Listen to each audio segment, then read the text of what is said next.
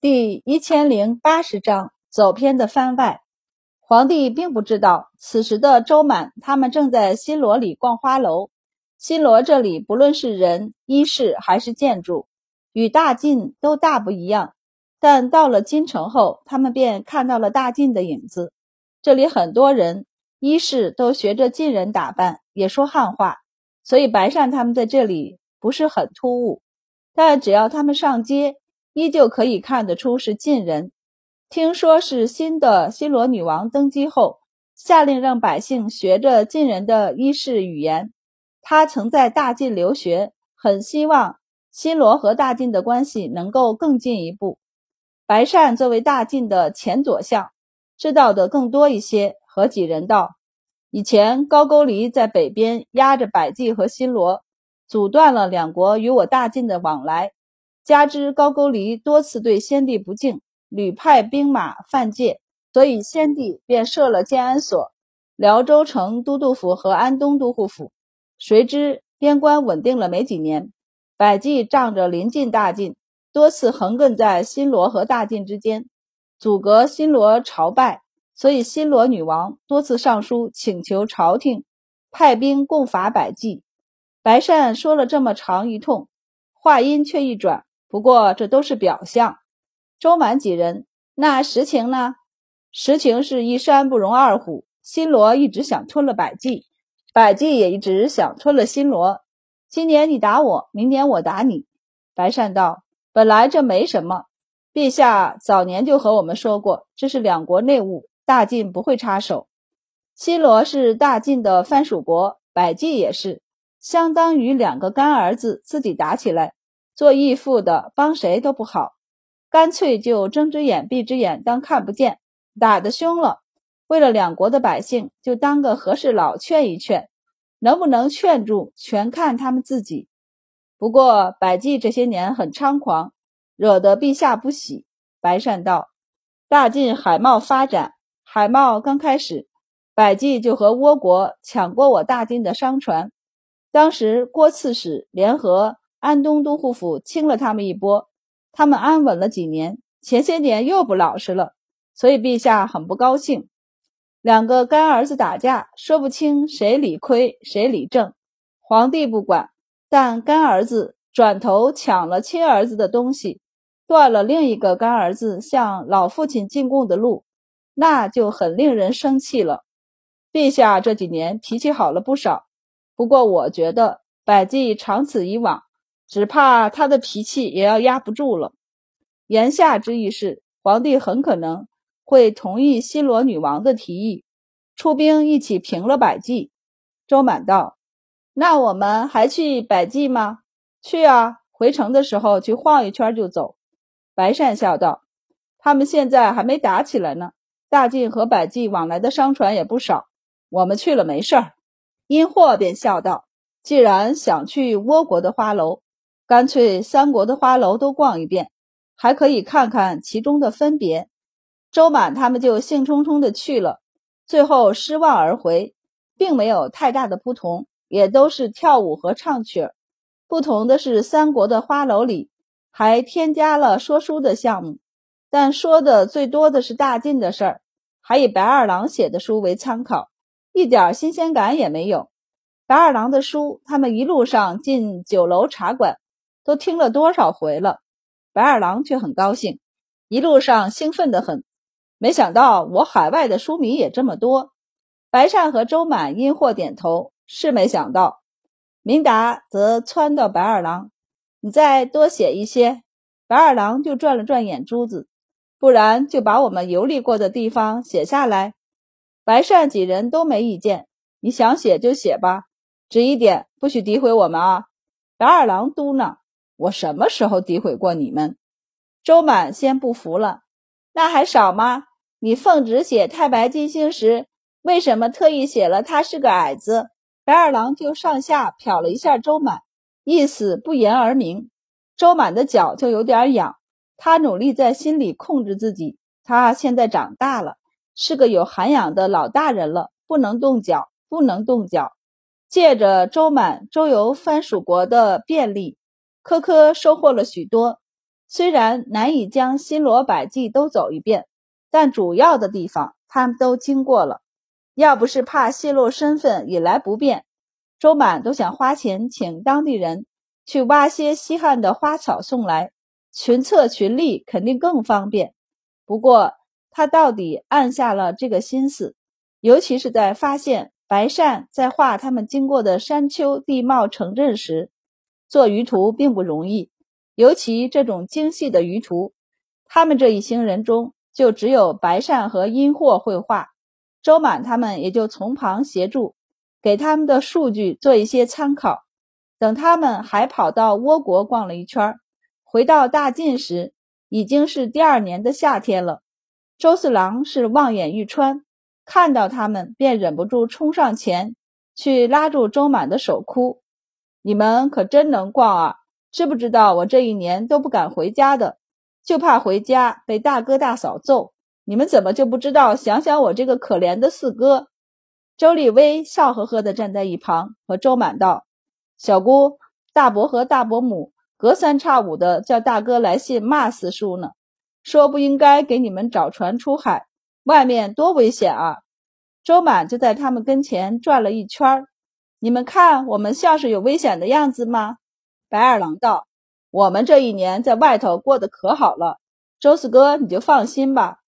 你们是过得挺好的，我们却不太好。”周四郎哭完，看向白二郎：“驸马爷，陛下派来接公主的人一直在龙池码头等着呢。”五人对视一眼，一起去见人。他们离京也有三年多了，他们终于在皇帝的期盼下准备回京。周四郎这一年就留守青州，这会儿接到了正主，便跟着他们一起回去。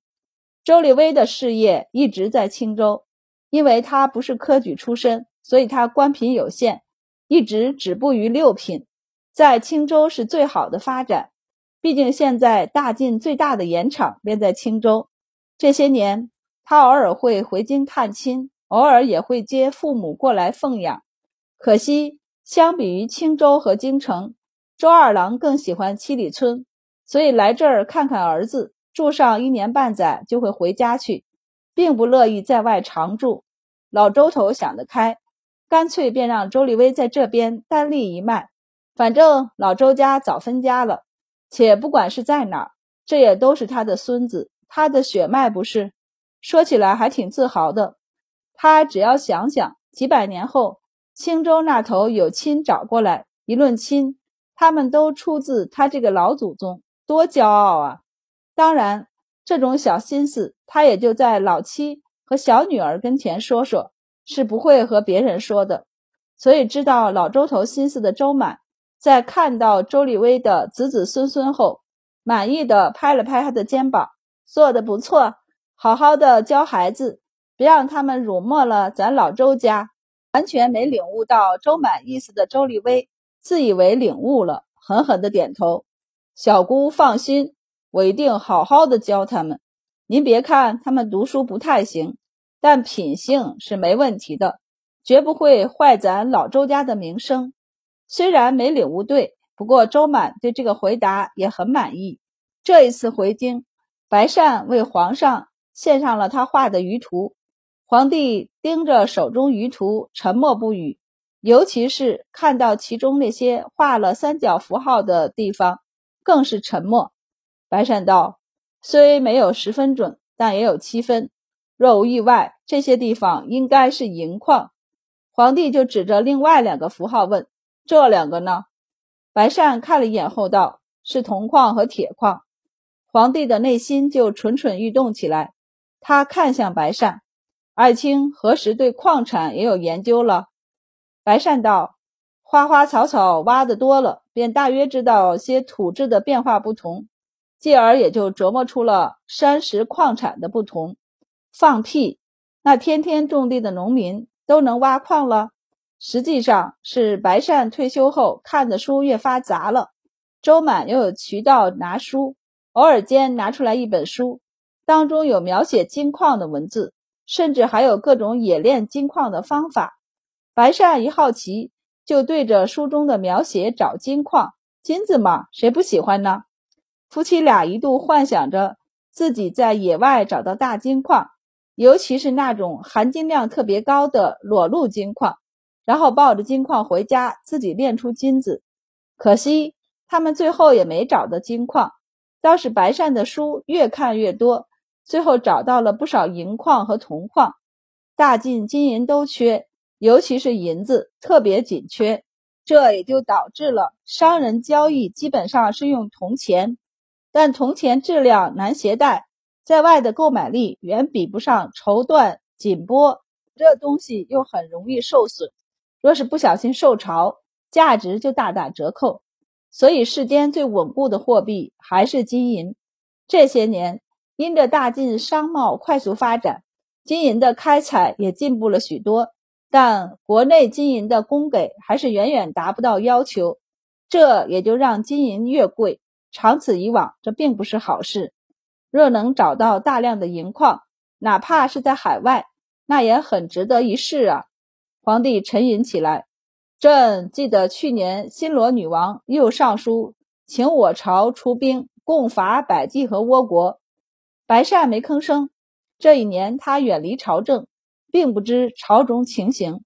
御前行走的翰林立即道：“陛下，今春倭国进献贡品。”请求与我大晋重修旧好，请陛下赐名日本。所以您忘了吗？现在我们不好有借口打过去啊。国事繁忙，皇帝哪里记得这种小事儿？但翰林一提，他就想起来，他顿时有些懊悔，当时接表接得太快，现在反悔，只怕有失大国风范。皇帝叹息一声，惋惜地看了一眼舆图上倭国的位置。目光定在了百济上，现在百济还阻挠新罗来朝吗？翰林躬身应道：“是，百济新罗时有交锋，为阻拦新罗和我朝求援，百济有时还会截停我朝的商船。郭刺史为此多次申斥百济，皇帝便点了点头，指着百济道：‘着青州和安东都护府的联系新罗，百济若不知悔改。’”就助新罗收了百济吧。翰林哪敢应？作为翰林，他们可以参政，也可以给出建议，但最多的是充当顾问的角色，决定还得三省一起商量。果然，白善提醒道：“陛下何不请诸位大人前来商议？而且，他的目光定在倭国的地图上。倭人逐利，在倭国游走时。”臣曾经透露出喜爱倭国景色，想要在那里买些地以作养老之用，也可以做产业招揽客人。倭国的将军们都很欣喜，争相送地。皇帝挑眉道：“爱卿收了？”白善摇头：“臣并没有打算常往倭国，所以暂时拒绝了。不过陛下若有意，臣可为陛下引荐一二。当然不是以真实的身份。”不然，倭国就算不知道他们的目的，也会知道他们的目的不纯。白善他们这一趟出国游就没用真实的身份。皇帝看着手上的舆图和各种标记，总算不抓着他们私带公主跑出国的事儿了，而是看向白善问道：“爱卿不如回来助朕一臂之力。”白善立即一脸哀伤起来：“陛下。”臣奔波三年，身体大不如前，加之近年随性宽心，恐难以如往常自律。陛下恩德深厚，今年得了不少人才，才能皆在臣之上。反正就一个中心思想，他不想再回来工作了。皇帝提出来的那一瞬间很心动。这几年他们君臣关系和缓，他又想起了以前君臣相得的时候。忘了之前分歧的恨意，只觉白善回来也不错，但提出后他又隐隐有些后悔，所以在白善拒绝之后，他心中既惋惜又庆幸。皇帝自己都没想到，自己有一天竟能体味到如此复杂的情绪。朝中的位置，一个坑里蹲着一个萝卜，他要是回朝，哪个萝卜给他腾坑，那不是害人吗？他已经做过宰相。还是年份不短的宰相，大志已酬，何必出来招人恨？而且他家两个孩子现在都出世了，他这个当爹的还跑出来，那不是给他们做拦路虎吗？他这个爹又不虎，才不会做这种损人不利己，还害自己辛苦的事儿呢。所以和皇帝说完心里话，献完礼，他就回家闭门谢客，休养生息了。给外面的人放出消息，他刚从海外回来，舟车劳顿，水土不服，病倒了。朝中那些打听到皇帝想要他出事的人，心一紧后便一松，大概猜出白善不会再出事了，于是放下心来，看着皇帝给郡主府赏了不少好东西，也不交心了。周满人在家中坐，礼从天上降，收的是不亦乐乎。他将这几年编写的医书和药草书一并送去太医署。抄录核对过后，给崇文馆和书局各送去一份回头刊印出来，记得把原稿还我。